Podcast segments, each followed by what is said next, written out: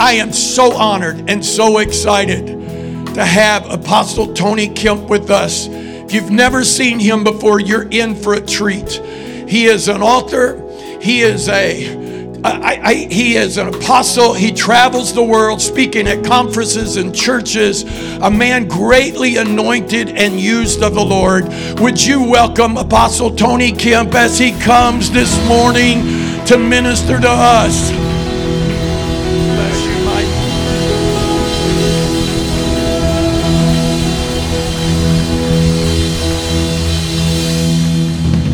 Praise the Lord. Thank you very much. You may be seated. Thank you so much. I want to, uh, first of all, give reverence to the Father, to His Son, King Jesus, to the Holy Spirit. Let's give the Lord God Almighty a big hand clap, can we?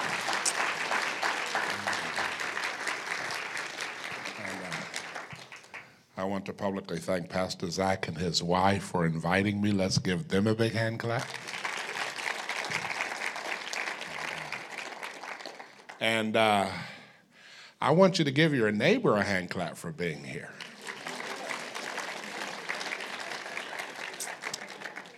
And uh, thank you for coming. So let me ask this question is there anybody here who is hearing me in person for the first time? Would you raise your hand high and keep it up just so I can I can see you? I want to know where you've been all my life. That's great to have great to be here. Um, it is 1030.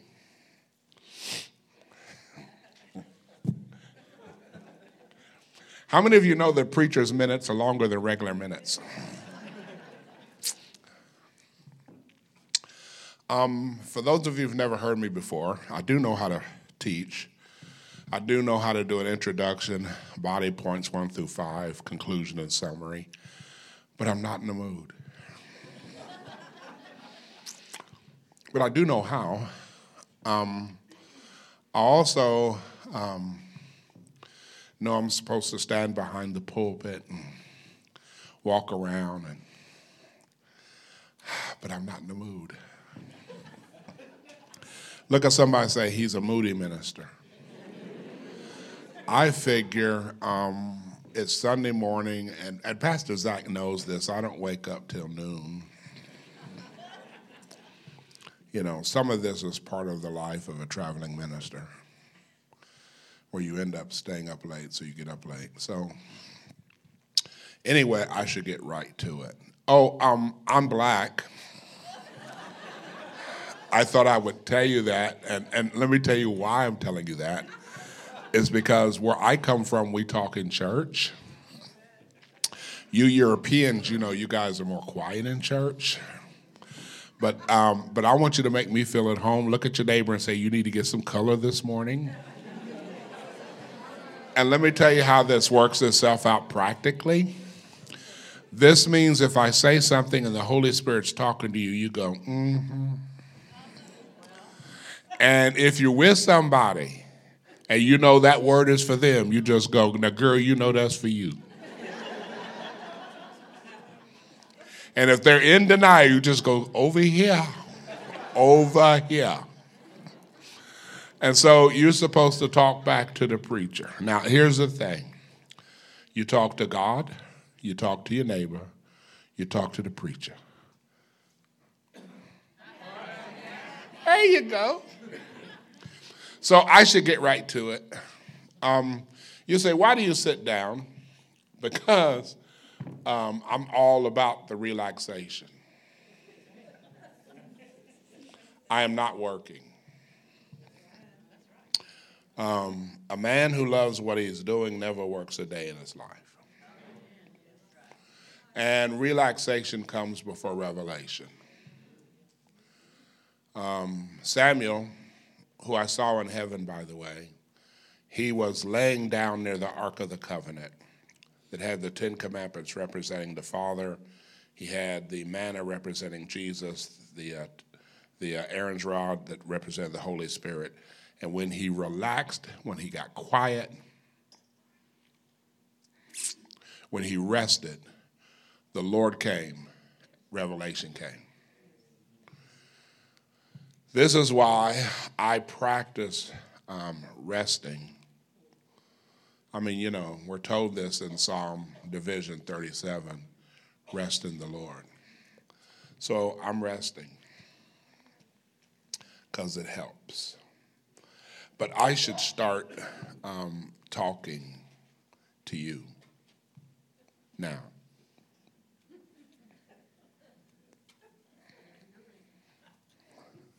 Thank you.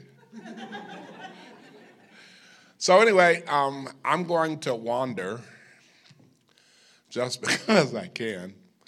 And I have gray hair. When you get to a certain age, you just do whatever it is you want. you know, man. Just, you just, I don't know what happens when you get old. It's just you wear what you want to wear. it doesn't have to match. You have matched in the past, there's no need to match in the present. he just take me as I am, and it's not even a, a him. You know what I mean? So anyway, so like anyway, I'm thinking, I'm thinking 1 Corinthians chapter 12, verse 10 says, to another is prophecy. So I'll define prophecy real quick here. Um, prophecy is, uh, is God saying something. Um, it could be what God is saying to your heart now, or could be God saying, you know, I want to do this for you in the future. Now you have unconditional prophecy. I mean, Jesus is coming whether you believe it or not. And then you have conditional prophecy, my opinion. Look at somebody says just his opinion. So you just give it the weight of an opinion. My opinion is it's all personal prophecy. If the Holy Spirit speaks to my heart and I feel like I have a word from God for you, whatever that prophecy is, everybody say it's conditional. Okay? Now, here's the other thing I want to say to you right up front because I want to get stuff straight. I am not a prophet. And let me tell you why I'm not a prophet because they killing them. you know, Pastor Zach was so polite to call me an apostle. I'm not that either because they stoning apostles. I'm not a pastor either because people get pastors grief. I am a bishop. They leaving bishops alone right now. So that's what I am. Now, when they start attacking the bishops, I'll become a preacher. And then when they go after the preachers, I'll just be a child of God. Look at somebody say, he's just playing it safe. Now, I do prophesy from time to time, and I just want to make sure that we have things clear between us. My prophetic gift is 50%.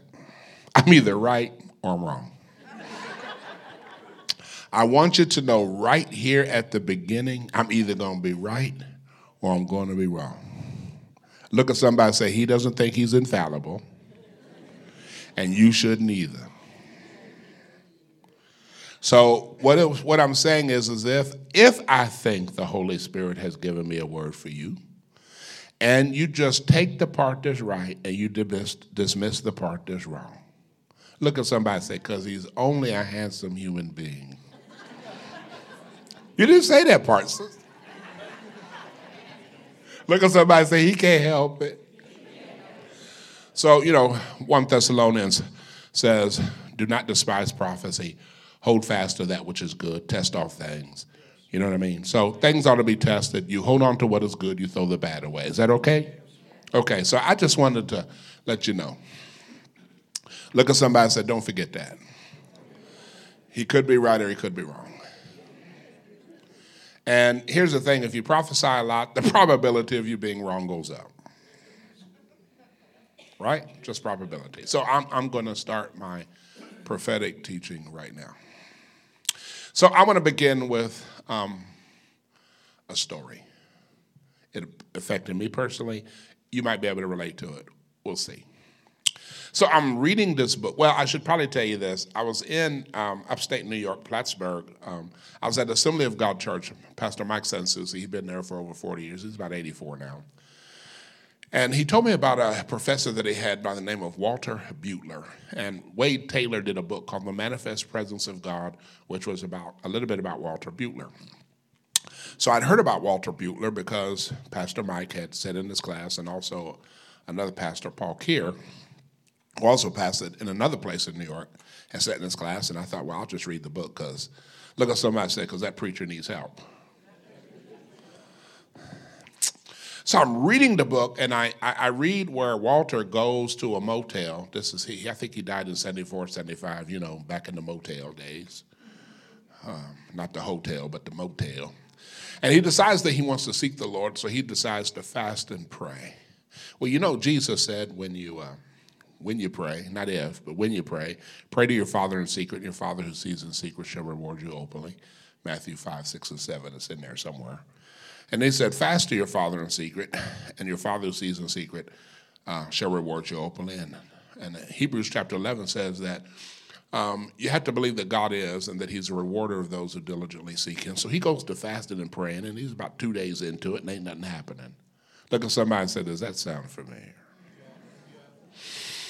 So says since he can't get God to talk, he starts talking to himself.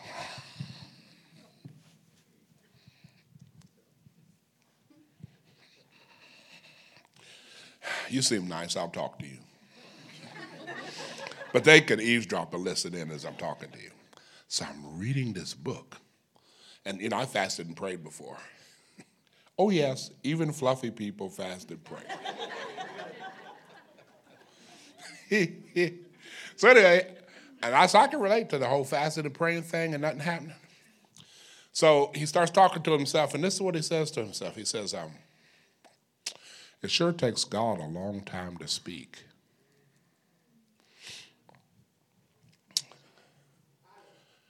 And as soon as he says, it takes God a long time to speak, the voice of the Holy Spirit comes and says,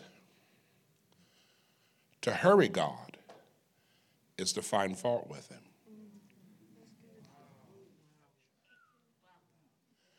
And as I'm reading this, the words leap out of the page and go straight into my eyes. Because I got issues. Look at somebody say, pray for the preacher.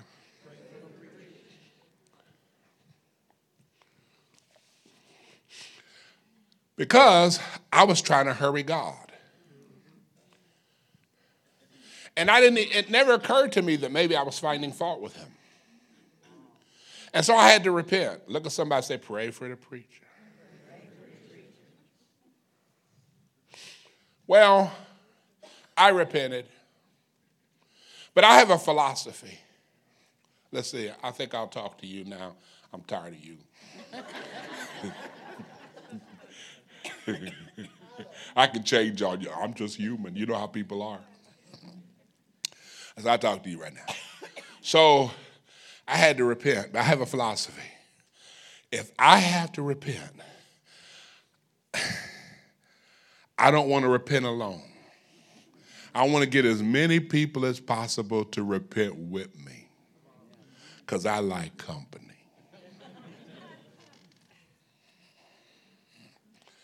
now, here's my question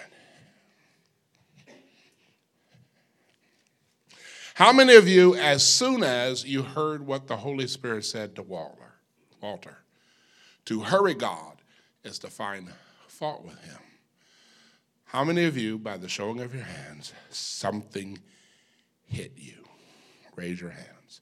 Now, please look around the room. Raise your hands high unless you have a, a shoulder condition. this is what I mean when I say if you got to repent, get company. Now, don't you feel so much better that other people have to repent too? How many of you feel better, really? You feel better? Yeah. Who wants to repent by themselves? You only do it when it's necessary. So he repents. When he repents, Jesus walks in the room and spends the next four hours teaching Walter how to know God intimately like Paul said in Philippians 3:10, that I might know him. Gnosko, know him by experience. Hmm. So, what I figure I'm going to do right now is I'm going to have you repent. And let me tell you why I'm going to have you repent. Have you ever had this experience? A preacher was preaching, and there was something that they said that really came from the Lord, because not everything we say comes from God. But it actually comes from the Lord. I could pick at preachers. I, have been one a long time. And, uh, and, and, and, and, and the preacher said something that came from God, and you thought to yourself, you know, if he gives an altar call, or if she gives an altar call, I'm going to repent. And then 15 minutes later, you forgot what you needed to repent over. Has anybody else had that experience? Okay, good. So that's why I'm going to have you repent now while it's fresh on your mind.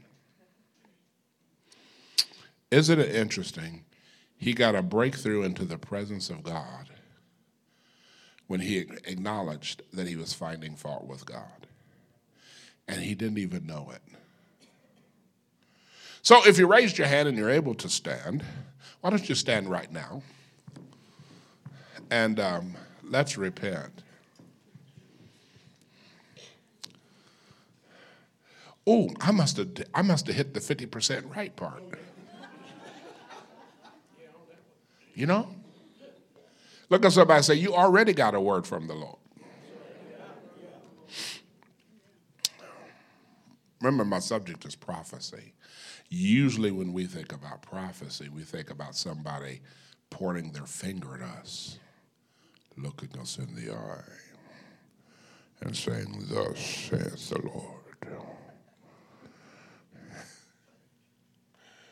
Ain't nothing wrong with that. It's just that ain't my style. So bow your heads with me if you don't mind. And say, Father, in the name of Jesus, I have been finding fault with you. But I didn't even realize it until you pointed it out to me. I've been trying to hurry you because of mental and emotional pressure because of the situation I have found myself in. But you're faithful and you're just, and you're merciful and you're gracious. And Holy Father, you forgive me now. And you wash me whiter than snow by the power of the blood of Jesus. Now, Lord, you have come through for me in the past and you're going to come through for me again. I trust you. And I lay every burden at your feet in Jesus' name. Give the Lord a hand clap and a praise for about 20 seconds.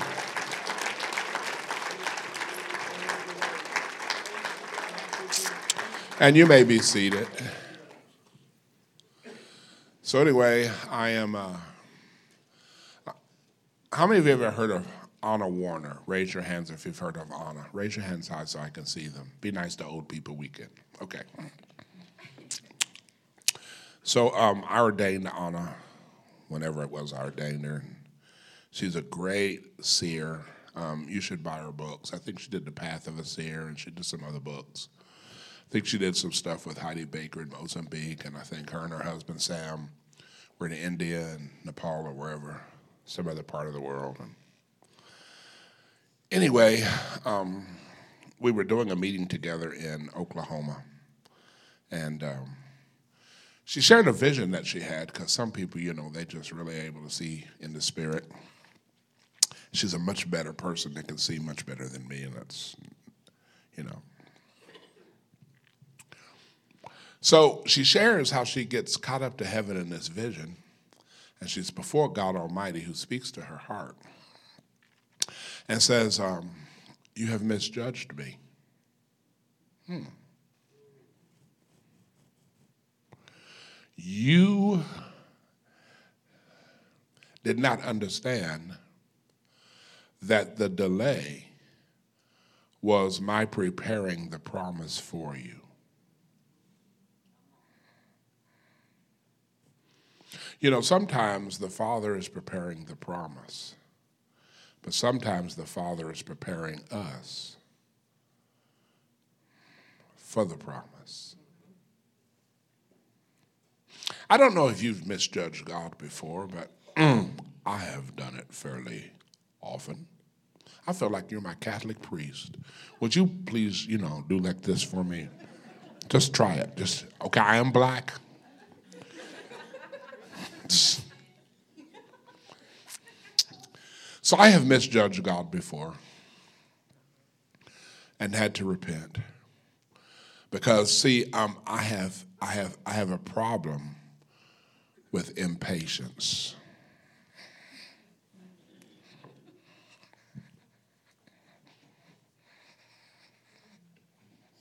Excusez-moi. Like Arnold, I'll be back. I have a problem with patience. I was the baby of the family. I ran that place. The Lord should treat me like my parents did. Mm.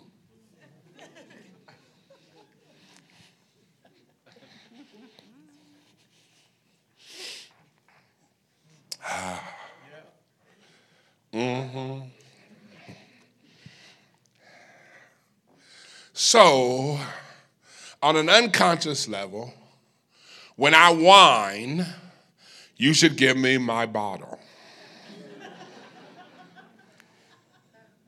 Look at somebody and say, I hope he ain't talking about you now.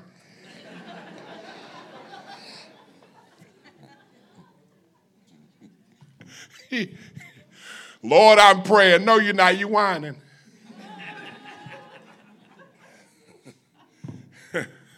I'm one of the whinings. Some of y'all understand there's the whining singers. And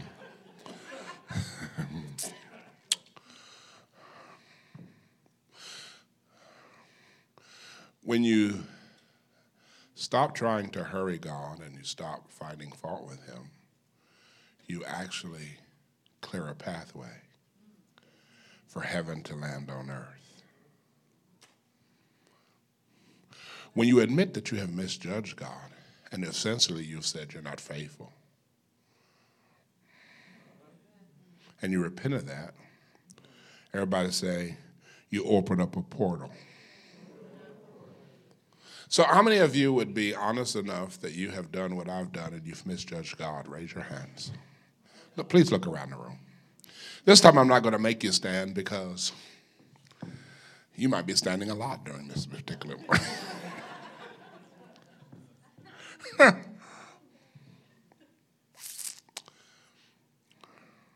but I will lead you in a quick prayer because that's what we preachers do, as if you don't know how to pray. But it makes me feel better that I've actually done something. Look at somebody say, consider the feelings of the preacher. So bow your head and say, Holy Father, I misjudged you, but I repent, and you forgive me. You're preparing my promise, and you're trying to prepare me for the promise. Get me ready. In Jesus' name, amen. Now, here's the deal. Um, some of us, you know, you know, we come to church and we hear a nice message and we say, "Didn't the preacher do good?" Mm-hmm. And then next week, you'll somebody ask you, "What did the preacher preach about?" I don't know, but it sure was good. so, what that suggests to me is that after church, you should make yourself a note in your phone that I'm not going to hurry God. I'm not going to find fault with Him today. I'm not going to misjudge God today. And you work on that for a whole week. And then you do a review. How did I do this week? And then you go for the second week. How did I do the second week? And the third week, a month. And look at somebody and say, and you reestablish a new habit. Because in Luke 4, I don't know, 16, 17, 18, somewhere it's in the Bible there. It says that Jesus went to Nazareth where he had been brought up, and as his custom was, he stood up in the synagogue for to read. But the word custom is where we get the word habit. A habit is something that you do regularly or frequently. Huh. What could that possibly mean, preacher? I will tell you since you asked me. Your decisions do not determine your destiny, your habits do. You determine your habits, and your habits determine your destiny. Your habits either make you or break you, they hold you back or move you forward.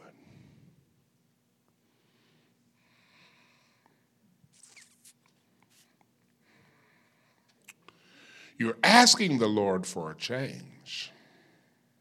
You're asking the Lord for a shift.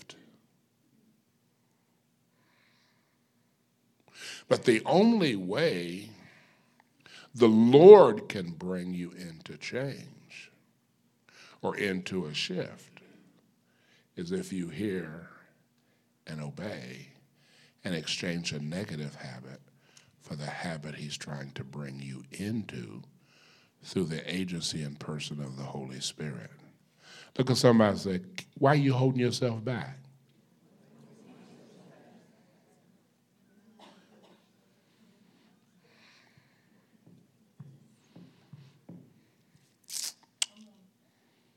Oh, I'm coming.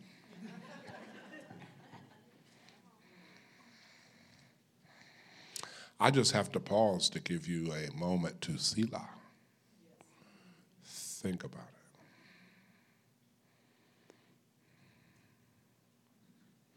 So, anyway, I was doing this supernatural conference, and um, I'm a visionary sometimes, and I have these visions, and I um, sometimes can see things in the Holy Spirit. And so, this heavenly messenger appears at the foot of my bed, and I'm not in a dream, I'm awake, and I see him. And it's my conference, so he tells me what I have to preach about the next day. So he's talking to me, and he surprises me because I think one of the subjects was, and this was the title he gave me. He said, "I want you to, um, I want you to teach on overcoming procrastination." Now I'm talking to preachers. I'm talking to leaders. I'm talking to ministers. But I think somewhere, probably in 2 Corinthians 6 to 12, it says, Today is the day of salvation. And Psalm 98 and also Hebrews 3 says, Today, if you hear his voice, do not harden your heart. Wait a minute, wait a minute, wait a minute, wait a minute. I'm going to say something. At first, you're going to go, Nah, it couldn't be. Here's what I'm going to say What if procrastination was an evil spiritual being? Today, if you hear his voice, harden not your heart. Today is the day of salvation. Well, how many people have procrastinated? And said, I will get saved later, but later never came, and they went to hell because of procrastination.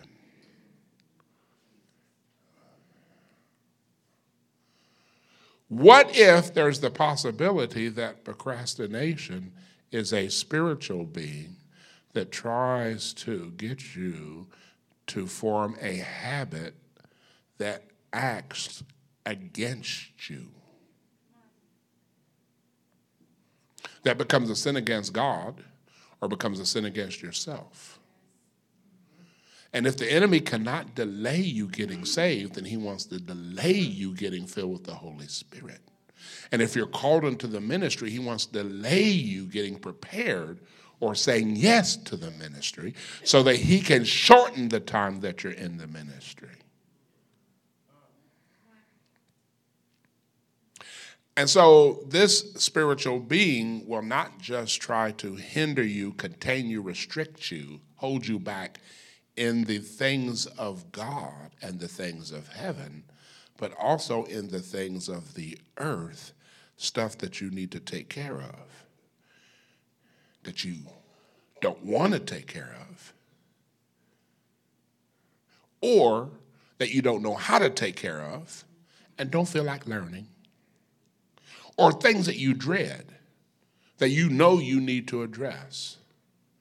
And by delay, the enemy can make it worse or put you at a disadvantage or keep you from benefit or can keep you from showing benevolence to others. Look at somebody and say, I didn't know it was going to be like this this morning. You knew.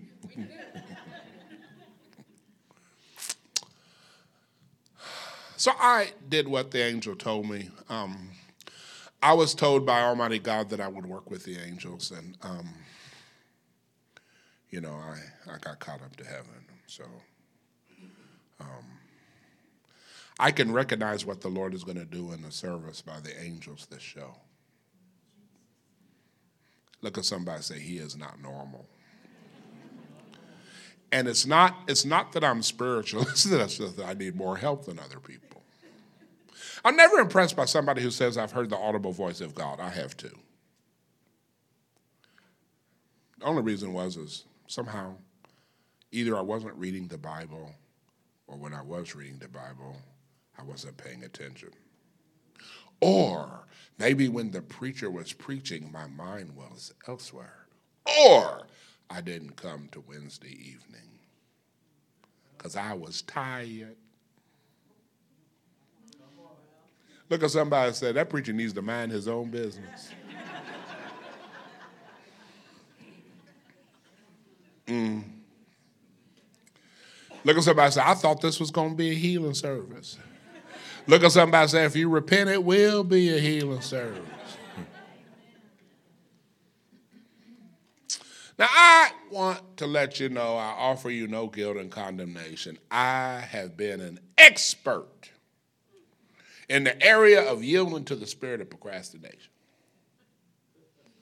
No one can do it better. Well, it's just a matter of personal opinion. Anyway, um, you know, I've been a little busy. I've been traveling all around and everything, and you know, I asked the Lord this morning. Um, I asked the Lord this morning when I woke up. Well, you know what you saying, what you doing, what you up to, where you going, and can I go with you? So apparently, this is what he's up to.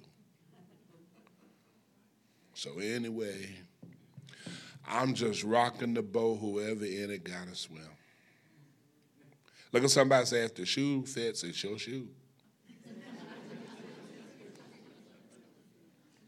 so, anyway, I have this sneaking suspicion that I got some cousins in the room who are kin to procrastination. Mm. Let me test this. How many of you know procrastination too well? Raise your hands and keep them up high. Raise them high unless you got a shoulder condition, because I had to say this to people. And please look around the room. Please look around the room.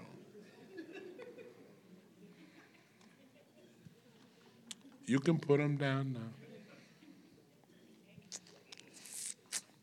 So, look at somebody say, You just need to repent some more. But here's the other thing is I'm going to have you pray a prayer of repentance, but I'm also going to have you look to the Lord and say, Now, Lord, what have I been putting off? That I need to put on the schedule and make myself do it and pray into the courage and pray into the strength and pray into the inspiration and the motivation to get her done. Everybody say Larry the cable guy. It's time for you to get her done. Now, look at somebody say, he kind of practical. Look at somebody say, if it's not practical, it's not spiritual.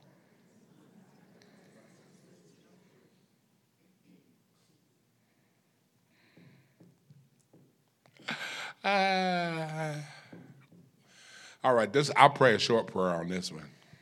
Bow your heads, please. Say, Father, I repent of the sin of procrastination. And you're faithful and just. And you forgive me. And you wash my sin away. And now, Lord, I speak to the spirit of procrastination. And I say to procrastination, leave my mind, leave my life. You're dismissed. I discharge you from me. You no longer have power over me. I take authority over you and I put you under my feet in Jesus' name. I'm going to be quick in my obedience to the Word of God and the Holy Spirit.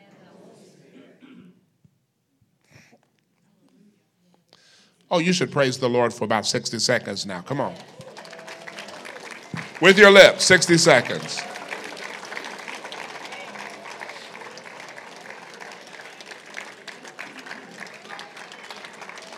With your lips, come on.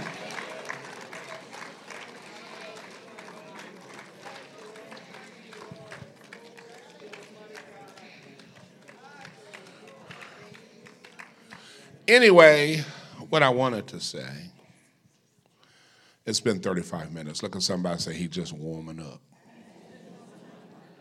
So, anyway, when you want to break a habit, you put it far away and you make it hard to do. And you have somebody that you're accountable to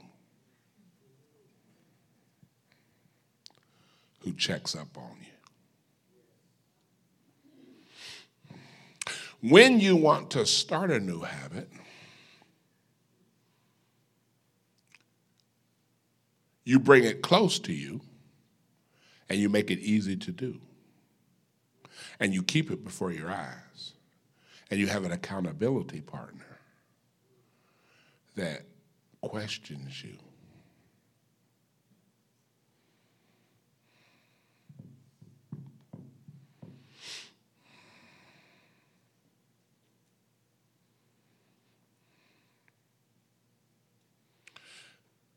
To change means to replace one thing with another.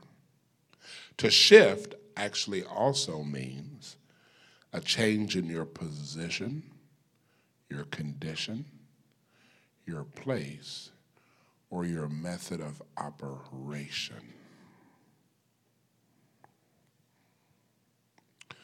So, Paul says in Romans 12, he says, Do not be conformed to this world but be transformed by the renewing of your mind to prove the good, acceptable, and perfect will of God. And by the way, that's in the Greek, it is singular. Which says that if you're not choosing to be conf- transformed, you will be conformed. You can conform to the spirit of this age and have that mindset or you can be transformed by the Spirit of the Lord through the Word. So look at somebody say, You're either conformed or transformed. When you get conformed, you get stuck. When you are being transformed, you're making progress and you have what's called a growth mindset. If you choose to be conformed, you'll be stagnant. You'll find things are at a standstill. You can pray all you want, but unless you change your mind.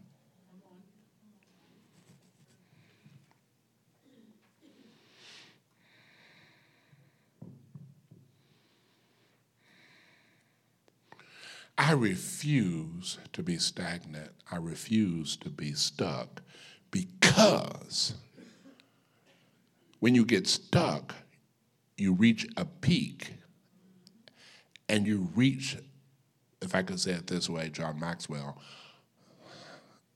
you put in place over your own life the law of the lid. The problem is, is your peak becomes your valley.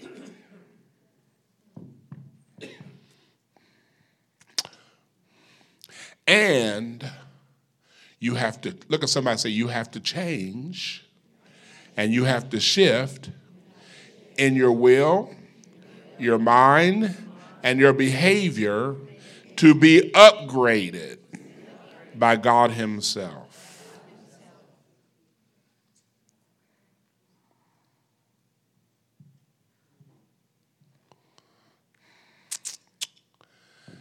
And look at somebody and say, and change does not feel good.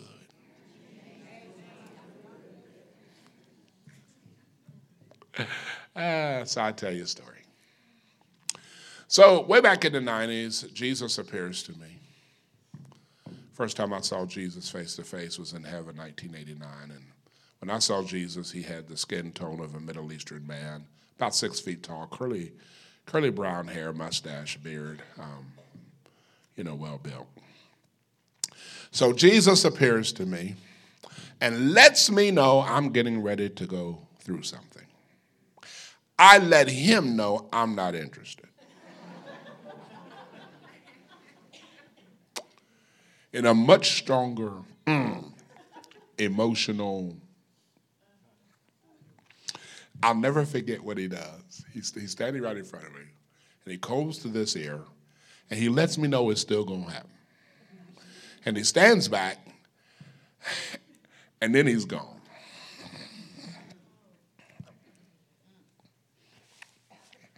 This is when I discovered that God was a godfather, and he had put a contract out on my carnality and the Holy Ghost was a hitman. And you can run, but you can't hide from a Holy Ghost hitman. I would love to tell you that when the Father was introducing change, that I just said, Oh, to Jesus, I surrender all to you. I freely give. But I'm a Gentile. I squealed like a pig. I did not go gently into that change. The Lord hurt me. Look at somebody say, change can hurt.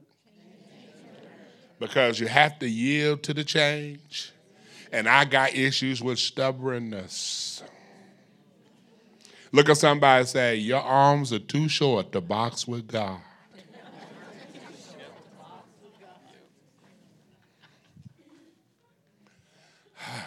you know, confession is so cleansing. See, here's the thing that's crazy is when the Lord said it twice, I knew it was going to happen. Mm. And it did. Look at somebody say, you got to see the need for change. You got to choose change. You got to yield to change.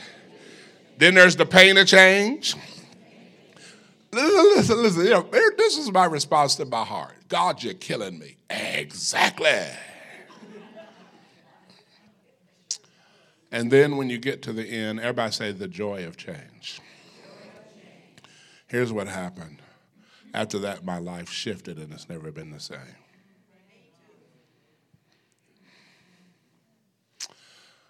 So, I should move toward my closing and then do personal ministry. Look at somebody said, that preacher saying that don't mean nothing you know, how many closings does a preacher get? As many as he can take. It just means I know I need to quit. Here's the thing about change you have negative change, positive change.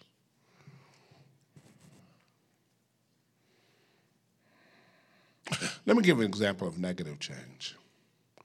So you can go to the book of Judges, and there's this brother, his name is Samson.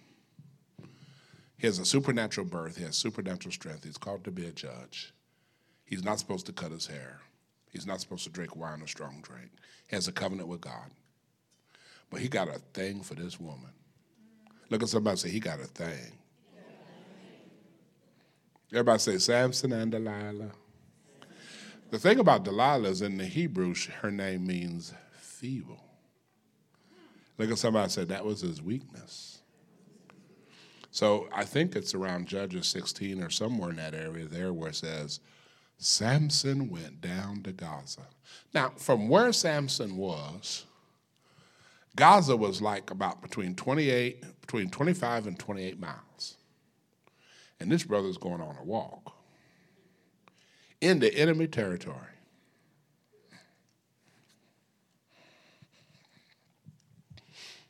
To go see his weakness. Well, I'm a black preacher, so we have to illustrate it. now, because that's, you know, we're animated like that, you know.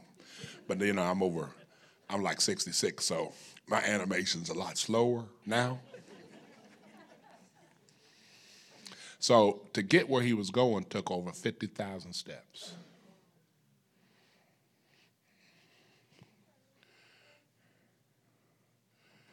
Each small step he took had a domino effect. Each small step was a movement toward a big negative result. It didn't appear that each small step mattered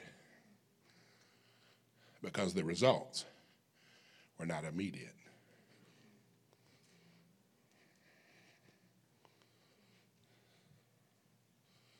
But if it's true in the negative, that means each small step in the Word of God. Your Word is a lamp to my feet. I only see the next few steps, and a light to my path. And if we walk in the light as He is in the light, and I do what's right, at first, it don't seem like I'm getting any results. But everybody say there's a supernatural domino effect that yields positive big results. Look at somebody say it just don't happen overnight.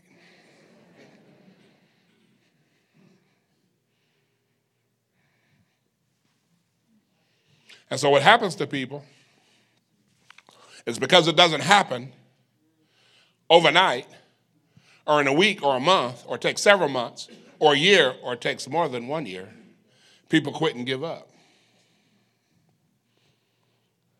Look at somebody say, he really preaching now. Look at somebody say, I think you're getting some help. I want you to look at your other neighbor and say, I've been trying to tell you that for about 10 years.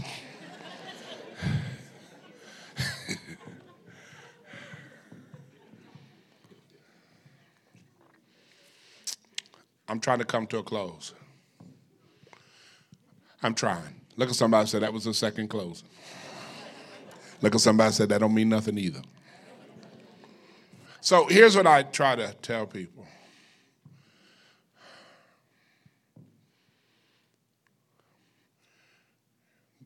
When I say decisions don't determine your destiny, your habits do. And I say habits are what you do regularly or frequently.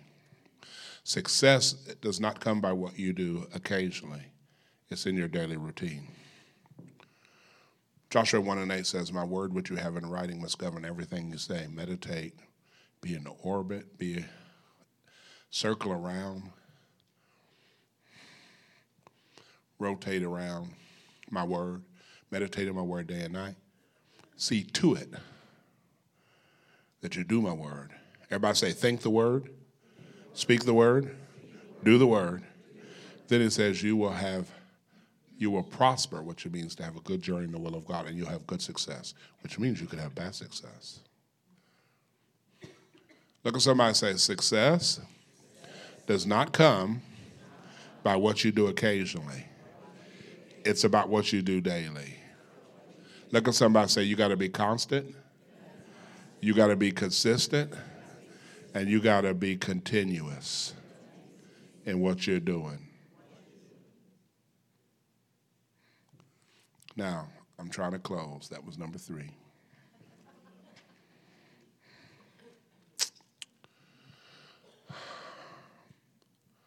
You are not successful because of the making of goals. Your life does not rise to the level of your goals. Your life rises to the level of the systems that make it possible for you to attain those goals. Your design must fit your desire. So you must have a system, an order, and a structure to find movement in the Holy Spirit. This is true naturally and supernaturally.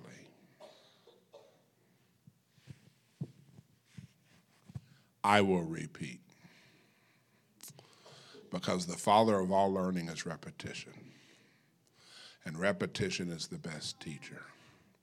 Because whatever gets repeated gets remembered. It's reinforced, it becomes revelation, and then it becomes reality as you work it out in your life. Your life or your ministry does not rise to the level of your goals. Yes, you do have goals, but they do not rise to the level of your goals. They rise to the level of your systems. So if you don't have a system, it doesn't matter what your desire is. Or if you got the wrong system, look at somebody say, You're not going to be effective. You've got to fit the system, the structure, and the order with your objective in order to achieve and reach the desired effect.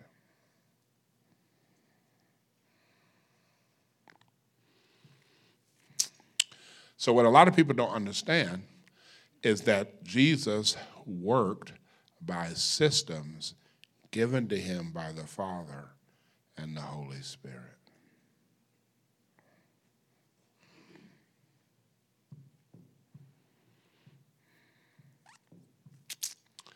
I'm going to pause.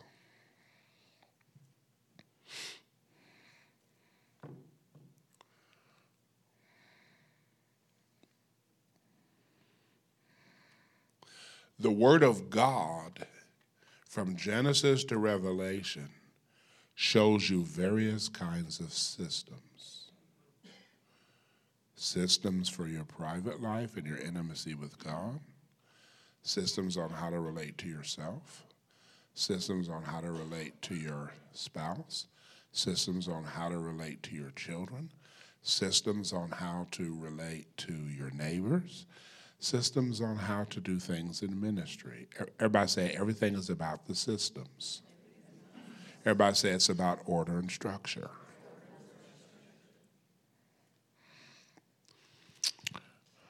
Which means systems work.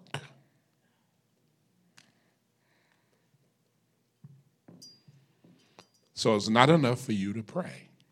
Fast if you want. I believe in prayer, I believe in fasting, but I am praying and fasting to find the system that will make this thing work in my life or in the life of others. Are you hearing me? And sometimes that stubbornness, that God put in me, once it is surrendered and sanctified, it becomes a tool or an instrument that causes me to practice persistence to enter into the presence and the power of the Spirit. I will persist till I can find the system or the systems that work that produce the will of God in my experience or the experience of others.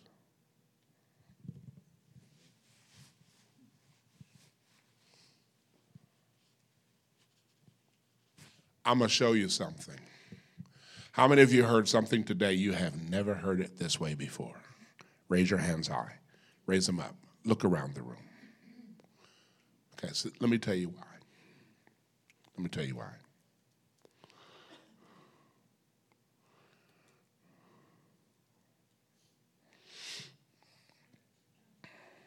I'm not trying to be like anybody else.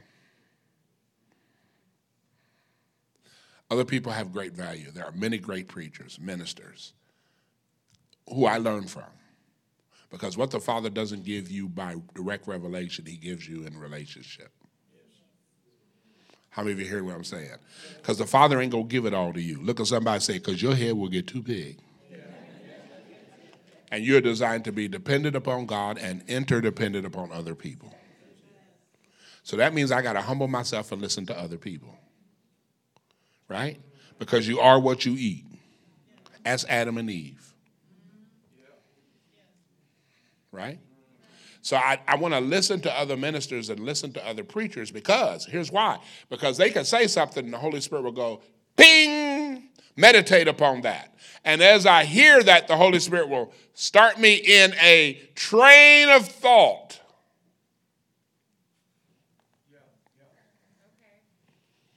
And all of a sudden, I'll get an insight. And then I'll get a foresight. And then I'll get a wisdom. And then I'll begin to test some stuff. And then I find out what don't work or what works for me. Because just because it works for me doesn't mean it's going to work for you, even though it's a principle. Right? Because God's got all kinds of ways of getting her done.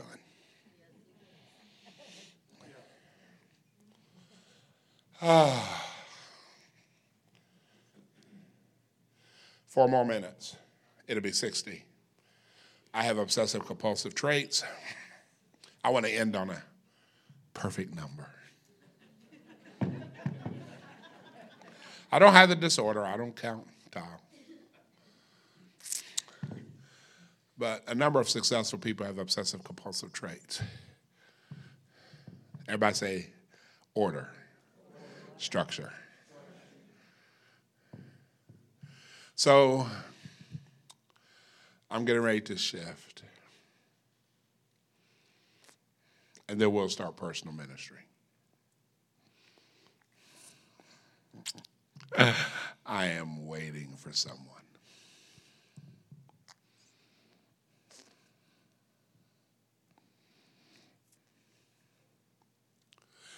While I'm on that subject of waiting, you have waiting for God and you have waiting upon God, and they are not the same thing.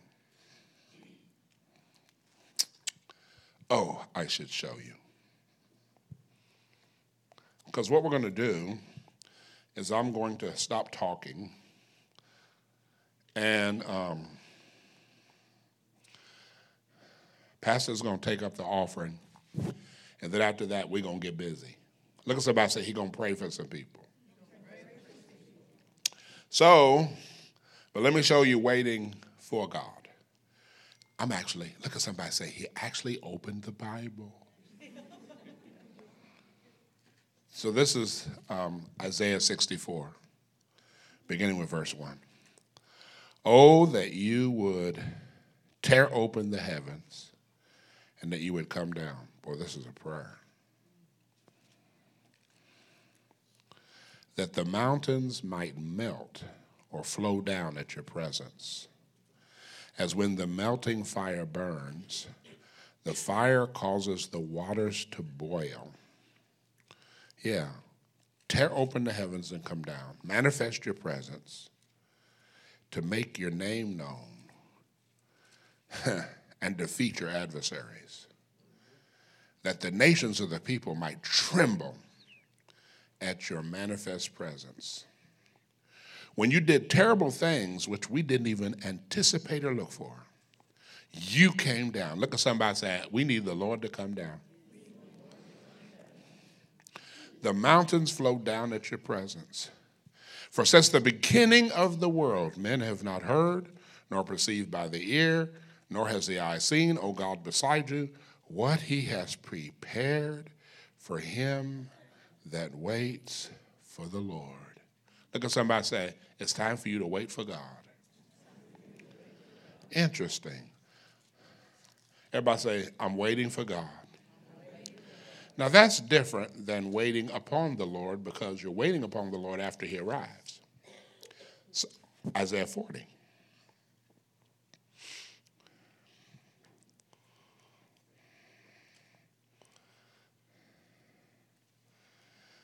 Verse 27. Why do you say, O Jacob? And why do you speak, O Israel? And this is what you report. My way is hid from the Lord. The Lord don't see me. My judgment is passed over from my God. He is not acting in my behalf. Have you not known? Have you not heard? That the everlasting God, listen to what it says, the creator of the ends of the earth, look at his characteristic. He doesn't faint and he doesn't become weary. And there is no searching of his understanding. What does he do? He gives power to the faint, to them that have no might, huh, he increases strength. Even the youths shall faint and be weary, the young men shall utterly fall. But they that wait upon the Lord shall renew their strength. Actually, in Hebrew, means they shall exchange their weakness for his strength.